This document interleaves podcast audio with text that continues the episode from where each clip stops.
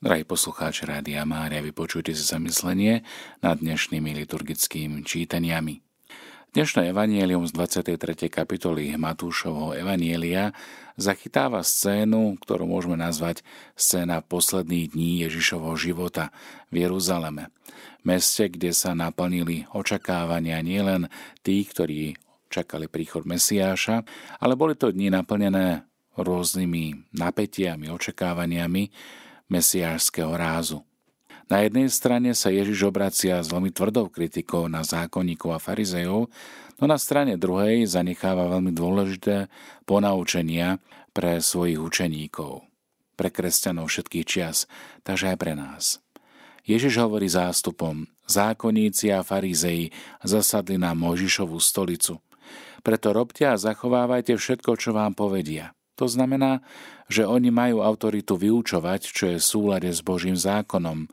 No hneď v zápäti pán Ježiš dodáva, ale podľa ich skutkov nerobte. Prečo? Lebo hovoria a nekonajú. Milí priatelia, bratia a sestry, častým nedostatkom u tých, ktorí sú nositeľmi nejakej autority, či už občianskej alebo aj cirkevnej, je to, že vyžadujú od druhých veci, síce spravodlivé, ale oni sami ich nepraktizujú. Majú ako keby dvojitý život. Pán Ježiš hovorí, že viažú ťažké až neúnosné bremená, že ich kladú ľuďom na plecia, ale sami ich nechcú ani prstom pohnúť.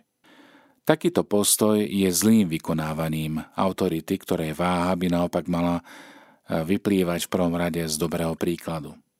Hovoria a konajú. Autorita sa rodí teda z dobrého príkladu, aby sa pomohlo druhým ľuďom praktizovať to, čo je správne a čo sa žiada, podopierajúc ich skúškach, ktoré ich stretnú na ceste dobra. Preto autorita je pomocou, ale ak sa zle vykonáva, stáva sa bremenom, ktoré tlačí, ktoré nenecháva ľudí rásť a môže vytvárať atmosféru nedôvery, nevraživosti a môže tiež privádzať ku korupčnému správaniu. Pán Ježiš otvorene pranieruje niektoré negatívne prejavy správania sa zákonníkov a farizejov. Radi majú popredné miesta na hostinách a prvé stolice v synagógach.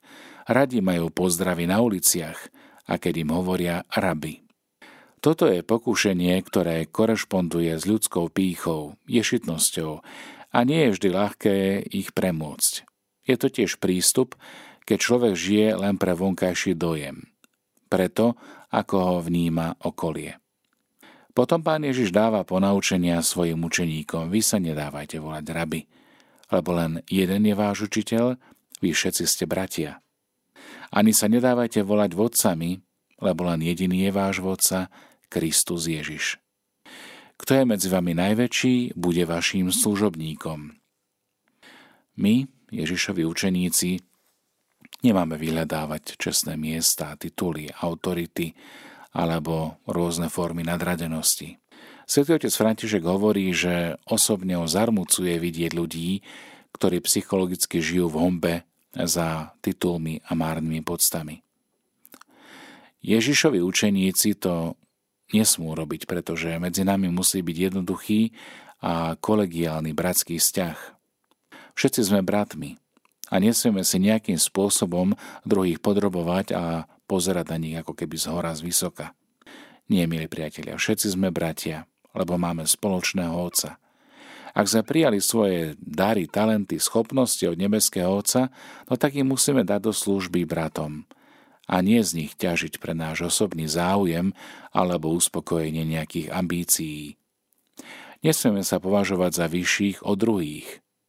Pokora a skromnosť je zásadne dôležitá pre život, aby bol v súlade s učením pána Ježiša, ktorý je tichý a pokorný srdcom a ktorý neprišiel dať sa obsluhovať, ale slúžiť.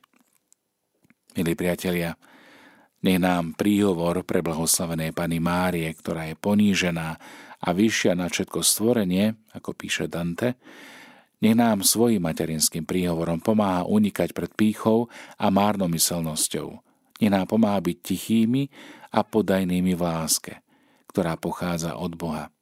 Na službu našim bratom a sestrám a pre ich radosť, ktorá bude aj tou našou.